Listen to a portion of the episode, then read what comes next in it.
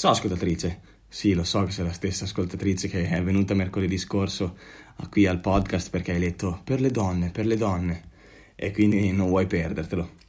Eccoci finalmente alla seconda parte del podcast di mercoledì scorso, 10 giugno 2020. So che non hai dormito bene in queste notti pensando a questi tre errori che ti presenterò oggi, ma sappi che se non sei tra quelli che fa gli errori di settimana scorsa, allora puoi già ritenerti una semiprofessionista e puoi girare già a testa alta e a culo dritto. Invece, se ti ho beccata e ti ho sgamata vuol dire che hai ampi margini di miglioramento e che insieme andremo lontano.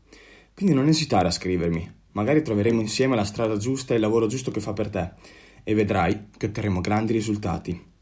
Perciò, se hai già ascoltato lo scorto podcast, ora partiamo. Ma se invece non, non sai di cosa parlo, ci risentiamo tra 6 minuti quando l'avrai riascoltato.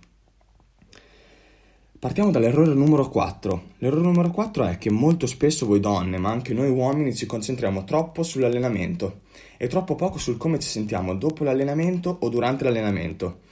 Nel senso che l'esercizio fisico per te, che stai ascoltando, è molto spesso uno svago, una valvola di sfogo, quindi è importante renderlo e mantenerlo tale. Se vai in palestra dopo 8 ore di lavoro in ufficio, sei sicura che sia la scelta giusta metterti su tapirolan e drenarti con corse, camminate per ore e ore? Secondo me no. Quindi qual è il consiglio qui?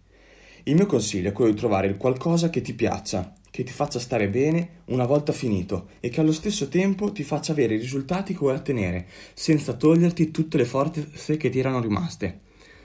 Fare esercizio fisico deve essere un piacere sia fisico ma soprattutto mentale, quindi è per questo che su Instagram cerco sempre di mettere qualche allenamento che non superi mai 35-40 minuti, perché è quello che basta per sudare, sentirti bene e vedere risultati. E io stesso cerco sempre di non superare mai questi tempi, perché è meglio un allenamento pratico ed efficiente che tante ore spese in palestra a girovagare tra le macchine e non sapere cosa, fa- cosa stiamo facendo.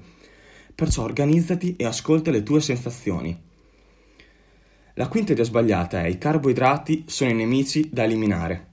A tutti è capitato di pensarlo almeno una volta nella vita o peggio consigliarlo ad un'amica.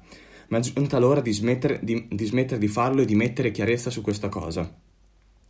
Se dal mese scorso ti sei ingrassata o ti sei dimagrita, non è perché hai mangiato troppi carboidrati o troppi pochi carboidrati, o almeno non è l'unica cosa che ha inferito sul tuo prendere grasso o perdere grasso.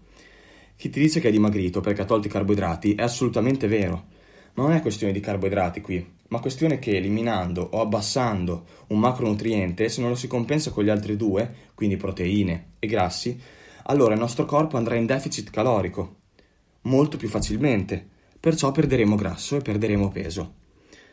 Ma la stessa cosa varrebbe con le proteine, i grassi e le verdure. Se togli una di queste cose, magari vai molto più facilmente in deficit. E quindi dimagrisci, ma non sono loro i nemici, capisci? Se te mangi solo verdure, ma mangi più di quanto bruci, ingrassi, punto, è così. Quindi qui il consiglio è di sapere quando è meglio mangiare i carboidrati, e ho fatto un podcast a riguardo, quante calorie dobbiamo ingerire giornalmente per dimagrire e, o, per perdere, o per prendere peso, se sei uno che vuole prendere peso, e mangiare sempre ogni giorno tra l'1,2 e i 2 grammi di proteine per chilo di peso a seconda dello stile di vita naturalmente che fai, se sei sedentario, se fai sport, che tipo di sport fai. Quando si parla di nutrizione non si scherza per un cazzo.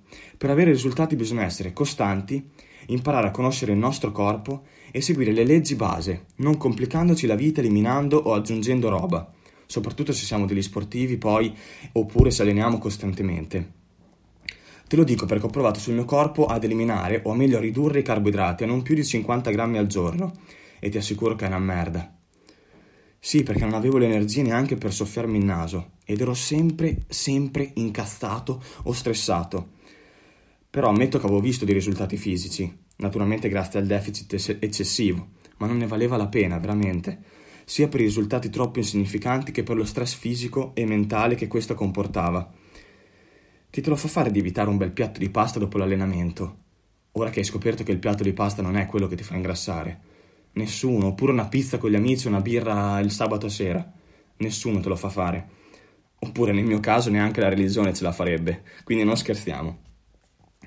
La sesta idea sbagliata è fare cardio vuol dire dimagrire.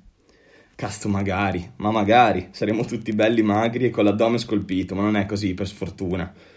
Ti assicuro con la mano sul cuore che per perdere grasso non hai bisogno di tutta quella corsa o di tutte quelle ore sul tapirulano o sull'ellittica che sia.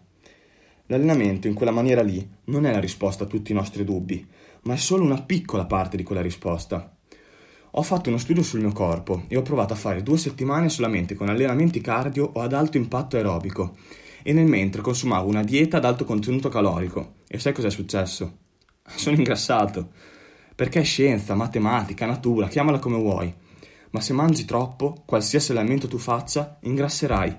E ti dirò di più, se non ti alleni mai con dei pesi o con degli allenamenti di resistenza e per lo più mangi in deficit calorico, non raggiungendo mai il target proteico, perderai sì peso, ma per la maggiore perderai peso sotto forma di muscolo, quindi dovrai sedere che scompare e gli arti senza più una forma.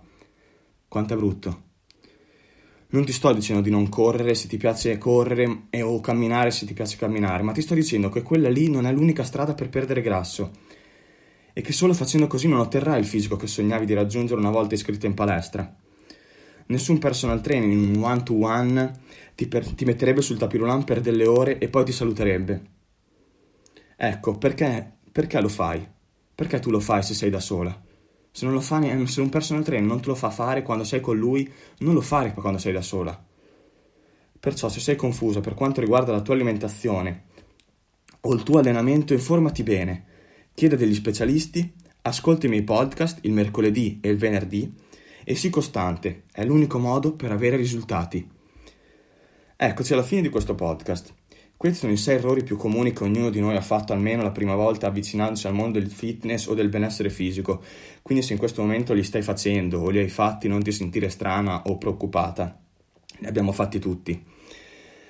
Però ora, grazie a me, sai cosa fare cosa, o cosa non fare. Quindi, se sai che stai facendo questo errore, cerca di evitarlo la prossima volta e concentrati sul migliorare ogni piccolo particolare. Noi ci sentiamo venerdì. Ma prima di salutarti, ti ricordo come sempre di rimanere focalizzata sui tuoi obiettivi e di agire ogni giorno per raggiungerli, perché nessuno ha mai ottenuto successo seduto sul divano. So start today, to feel better tomorrow. Ci sentiamo venerdì. Un abbraccio, Barto.